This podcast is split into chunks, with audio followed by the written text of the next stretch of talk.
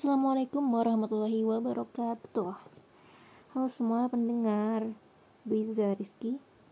Kembali lagi bersama aku Rizky. Hmm, kali ini aku uh, skip dulu untuk audiobook buku yang kemarin aku bacain, yaitu tentang Skripsi Undercover. Dan sekarang aku mau cuap-cuap aja sih.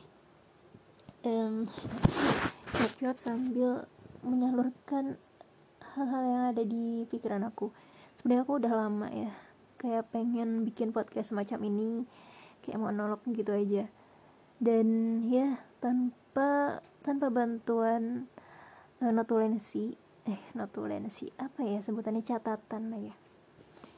Karena kan biasanya aku kalau misalnya mau bikin video atau bikin audio yang yang penting-penting banget gitu, itu aku rancang dulu, ditulis. Tapi ini kayaknya aku mau um, kayak ngobrol aja, yang santai aja ya. Um, ada satu hal yang aku pikirin nih. Jadi sekarang kan banyak banget ya orang-orang yang yang merendahkan dirinya sendiri dengan kata insecure. Semenjak orang tahu, kenal, kenal sama yang namanya insecure, itu orang-orang jadi pada make kata itu untuk membandingkan dirinya dengan orang lain, untuk menyakiti dirinya sendiri. Dan uh, secara gak sadar itu tuh um, akan menyakiti dirinya berangsur-angsur gitu. Dan ya sebenarnya untuk evaluasi diri itu ya gak perlu insecure, cukup uh, melihat diri kayak gimana sih kita sekarang ini gitu. Kalau memang kita misalnya insecure, uh, kok jomblo mulu ya gitu misalnya, kok belum ada yang mama gue ya gitu. Nah caranya ya tanya aja sama diri lu sendiri lagi, ngaca gitu. Kalau misalnya kita jadi lawan jenis, apakah kita akan naksir sama diri kita sendiri? Coba pikirin. Itu sih pertanyaan yang aku dapat dari uh, salah satu medsos ya. Itu dia itu yang yang bikin kalimat kayak gitu tuh emang orangnya pintar banget gitu. Dan aku suka sama beberapa opini-opini dia di sana. Dia sering membahas hal-hal yang dengan logika dia tuh nyambung dan benar gitu, nggak nggak terkesan dipaksakan. Karena e, banyak orang ya yang berbicara dengan logika tapi ternyatanya tuh salah logikanya, atau e, logika falasi ya kalau nggak salah namanya. Nah kalau si anak ini dia benar-benar main logikanya tuh tepat gitu. Nah saat dia bikin kalimat kayak gitu, aku tuh mikir, wah juga ya, aku bakal naksir nggak ya sama diri aku gitu. Dan jawaban aku adalah iya, iyalah aku naksir banget sama diri aku, naksir banget sama diri aku sendiri. Kenapa nggak coba? Aku itu cantik, udah cantik, baik hati, tidak sombong, suka berbagi, pintar, uh, punya segalanya, nggak punya segalanya juga sih ya, pokoknya idaman banget gitu. Tapi nggak sekarang, mungkin nanti ya, nanti nggak tahu kapan ya, ya nggak sekarang intinya. Jadi aku nggak suka sama diri aku yang sekarang, maybe mungkin nanti ya kan, nanti nggak sekarang, karena aku masih men- menggapai apa-apa yang aku inginkan seperti kriteria yang aku sebutkan tadi. Secara nggak langsung ketika kita menyebutkan kriteria diri kita untuk diri kita sendiri itu, secara nggak langsung kita tuh kayak uh, menargetkan kriteria lawan jenis kita juga ya nggak sih. Kayak tadi aku sebutkan, aku ingin menjadi diri aku yang pintar, diri aku yang baik, eh uh, ya bermanfaat untuk banyak orang dan lain sebagainya. Itu ya itu juga akan menjadi kriteria untuk lawan jenis aku gitu. Iya gak sih? Iya kan? Terus e, hal itu juga gitu yang bikin kita evaluasi. um, sebenarnya untuk ka, jawaban aku tadi yang gak suka sama diri aku yang sekarang itu bukan bukan maksud untuk insecure ya. Gak perlu lah aku membanding-bandingkan dengan orang lain, cukup dengan diri aku yang sekarang dan yang lalu, dan apa yang aku mau di masa yang akan datang. Itu udah cukup kok untuk evaluasi, dan gak perlu lagi untuk insecure-insecurean, untuk untuk bisa mengembangkan diri gitu. Karena uh, kita pikir aja gitu, apa hal-hal yang bikin kita capek. Capek dalam artian bukan capek fisik aja ya, tapi lebih ke capek batin, jiwa gitu. Karena biasanya yang buat kita capek secara mental gitu, itu tuh hal-hal yang sebenarnya nggak kita harapkan di diri kita. Kalau capeknya fisik, itu kan berarti kita bergerak ya. Berarti artinya kita e, punya rasa kepuasan bahwa kita masih bergerak gitu loh. Tapi ketika orang yang e, bahkan fisiknya nggak capek, itu sebenarnya yang butuh dipertanyakan juga gitu. Ini orang e, fisiknya nggak capek, apakah mentalnya yang capek gitu? Karena ya di pikir tuh nggak ada nggak ada orang yang nggak capek di dunia ini. Kalau nggak capek fisik, mental lu kena gitu. Tapi alhamdulillah ya. meskipun meskipun ngerasa belum menyukai diri sendiri, belum merasa naksir sama diri sendiri saat ini, tapi bukan berarti bukan berarti aku tidak mencintai diriku. Begitu juga kamu, kamu juga sangat perlu mencintai diri kamu. Ya pasti kita semua lah mencintai diri kita. Kalau enggak, ya kita udah nggak ada di dunia ini. Maksudnya dalam artian bunuh diri gitu. Kalau kita nggak ada di dunia ini karena memang takdir Allah meninggal, eh takdir Allah men, me, me, gimana ya, mem, mematikan kita gitu. Kita meninggal atas dasar takdir dari Allah gitu. Dan itu nggak apa-apa kan, emang udah takdirnya. Tapi kalau kita mendahulukan takdir itu dengan cara bunuh diri, itu namanya udah kita udah nggak cinta sama diri kita sendiri gitu. Kalau kita cinta, itu art- artinya kita nggak mau melukai diri kita gitu. Ya alhamdulillah ya kan. Um, terus juga um, kalau kita nggak cinta sama diri sendiri, mungkin kita akan menghukum diri kita, menghukum dengan tangisan-tangisan, dengan uh, mencelakai diri sendiri, terus um, berpendapat buruk ke diri sendiri, kayak selalu mengulang-ulang kalimat-kalimat negatif kayak ih kok gue bodoh banget, ih kok gue gini gini gini banget, bla bla bla bla. Yaudah, tanpa tanpa lo konfirmasi, lo tuh emang kayak gitu. Maksudnya kalau lo ngerasa masih ngerasa belum jadi orang yang pintar, ya udah tanpa lo konfirmasi ya emang lo kayak gitu gitu. Tinggal tinggal di upgrade aja. Ya sebisa mungkin juga sih kalimat-kalimat yang negatif gitu di diubah jadi positif ya. Misalnya dari kalimat aduh kok gue bodoh banget, diubah jadi aduh sekarang uh, gue belum jadi orang yang cerdas, pinter, belum belum berprestasi, tapi gue akan gitu. Gue masih bisa berusaha, tangan gue masih bisa bergerak, kaki gue masih bisa melangkah, mata gue masih bisa ngelihat, mulut gue masih bisa ngomong, Uh, penciuman gue bis- masih bisa menghirup aroma-aroma, apalagi banyak banget cuy. Napas juga, baru bangun tidur kita udah bisa napas. Coba kalau kita kagak bangun-bangun dari tidur, gimana coba? Itu kan suatu hal yang harus kita syukuri banget gitu dari Allah subhanahu wa taala.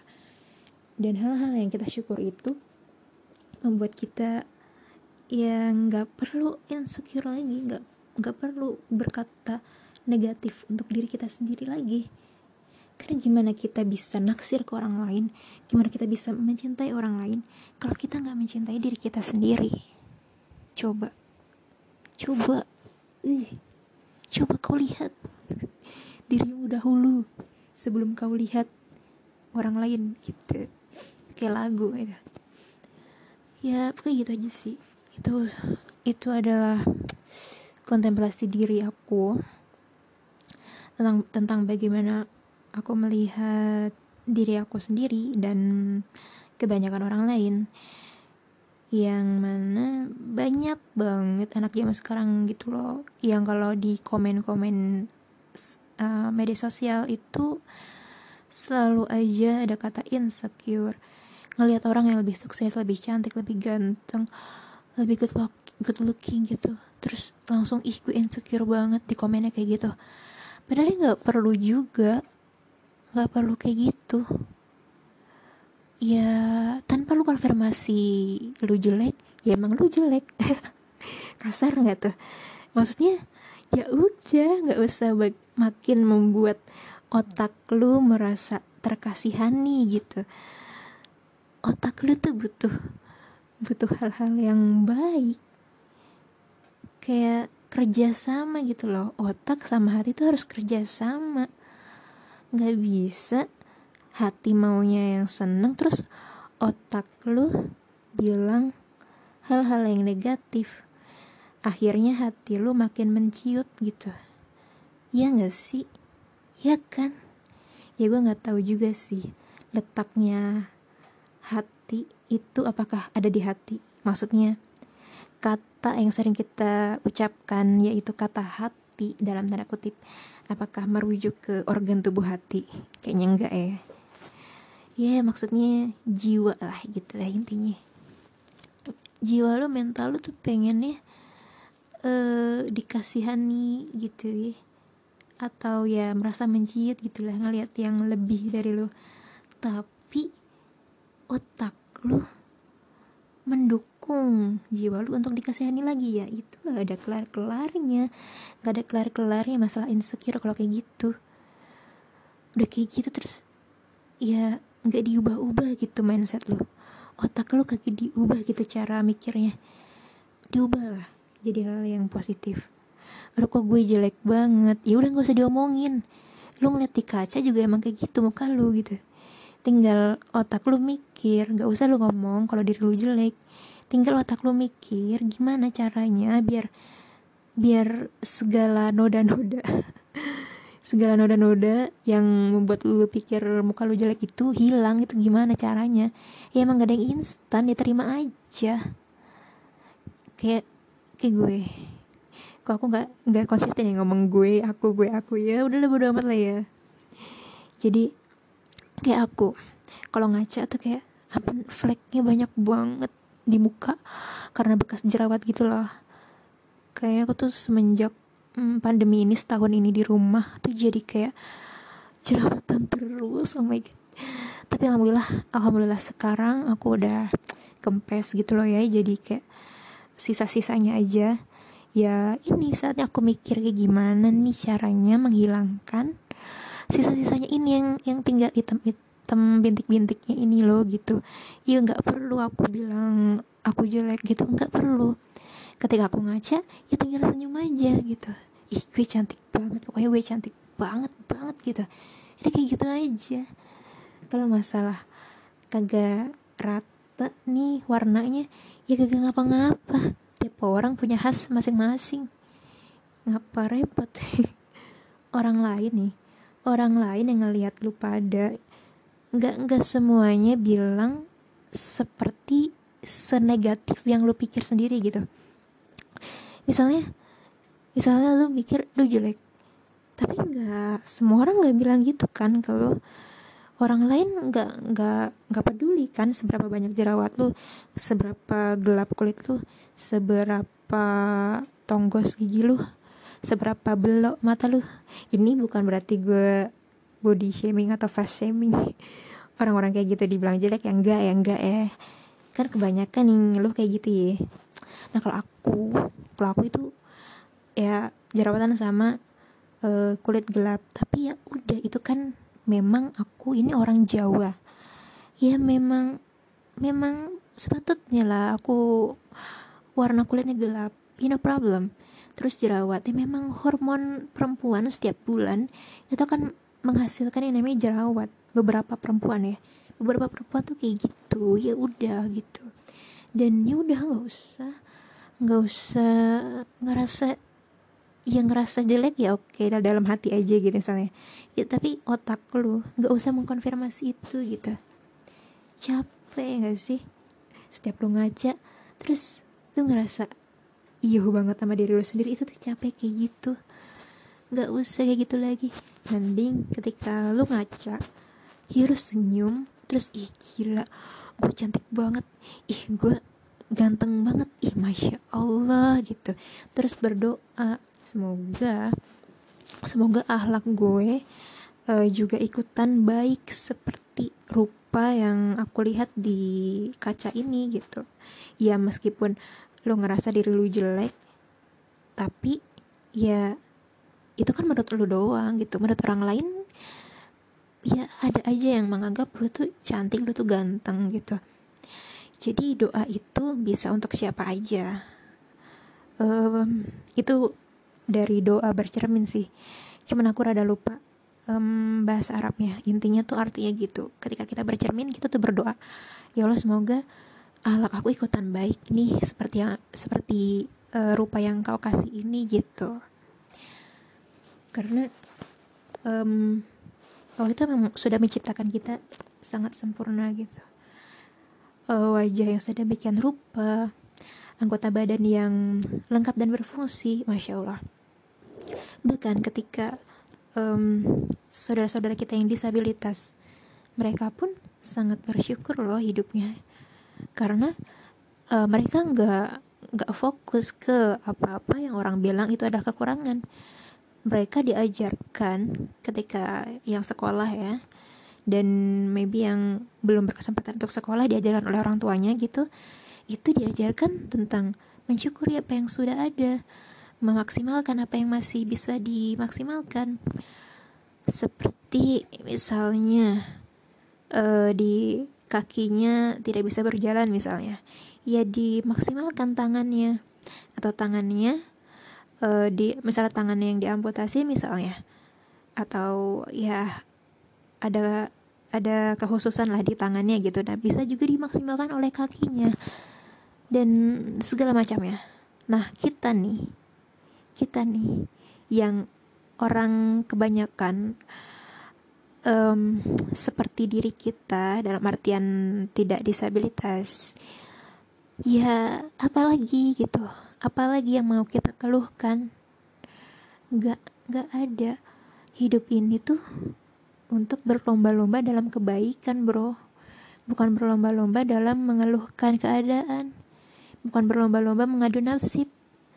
Ya, kalau mau ngadu nasib sih di nyari lapangan pekerjaan ya.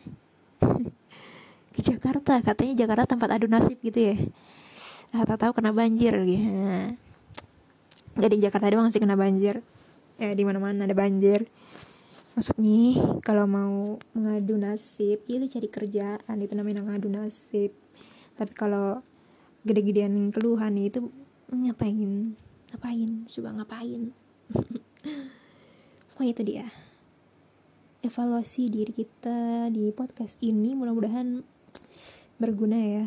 Kalau nggak berguna banget ya semoga sedikit berguna lah kayak gitu, supaya kita bisa mengurangi kata-kata insecure insecure yang mana awalnya kita bercanda-canda doang, kita tahu orang lain yang ngebaca beneran ikutan insecure gitu. Gimana coba, ke kepikiran nggak kayak gitu? Nggak kan? Nggak kepikiran kan? Efek-efek dari apa yang kita ucapkan, terus orang lain ngelihat terus ikutan, terus ternyata mereka tuh beneran gitu, beneran insecure gitu. Gimana gitu. Nah, so evaluasi diri sepatutnya tuh untuk kita um, memperbaiki diri gitu, bukan untuk insecure, bukan untuk uh, memperbesar keluhan-keluhan kita di hal yang umum. Cukup kita tahu diri kita sendiri, dan kalau bentuknya adalah perbuatan yang dosa ya cukup kita yang tahu dan kita minta ampun ke Allah. Kalau bentuknya adalah hal-hal yang gak berdosa dan membuat kita uh, apa ya kurang sesuai apa yang kita inginkan, ya tinggal kita perbaiki lagi. Sesimpel itu. Ya lu ngomongnya simpel banget gitu kata orang-orang. Ya emang iya, ngomong mah gampang banget. Tapi aku juga gak ngomong doang. Aku juga manusia biasa yang ngerasa belum mencapai apa yang aku inginkan. Kayak yang tadi aku bilang, ketika misalnya masalahnya adalah belum punya pasangan nih sekarang, dan aku berpikir ketika aku menjadi lawan jenis apakah aku menaksir sama diri aku sendiri, dan jawaban aku adalah tidak, belum. Berarti artinya ya aku juga sama, masih banyak yang harus aku capai, masih banyak yang harus aku perbaiki lagi. Jadi aku ngomong kayak gini bukan hanya cuap-cuap semata ya, tapi emang jadi self reminder untuk diri aku sendiri. Dan semoga teman-teman yang mau ngedengerin ini bisa uh, ikutan sedikit diubah lah cara berpikirnya. Oke? Okay? Oke, sekian udah dua puluh menit lebih aku bicara kayak gini, bicara random yang semoga teman-teman bisa ngerti. Dan terima kasih banget untuk teman-teman yang udah sabar banget ngedengerin podcast ini selama dua puluh menit lebih. Artinya teman-teman yang bertahan adalah orang yang sabar banget. Teman-teman bisa denger ini ketika mau tidur ataupun ketika lagi sendirian di ruangan yang sepi supaya bisa lebih ya lebih mendalami, lebih bisa berpikir jernih lagi. Semoga berkah untuk hidup kita semua. Um, sampai jumpa di podcast selanjutnya. Mungkin aku akan melanjutkan podcast yang seperti ini lagi dan juga melanjutkan audiobook yang belum aku selesaikan. Terima kasih semuanya sudah mendengarkan. Wassalamualaikum warahmatullahi wabarakatuh. Bye bye.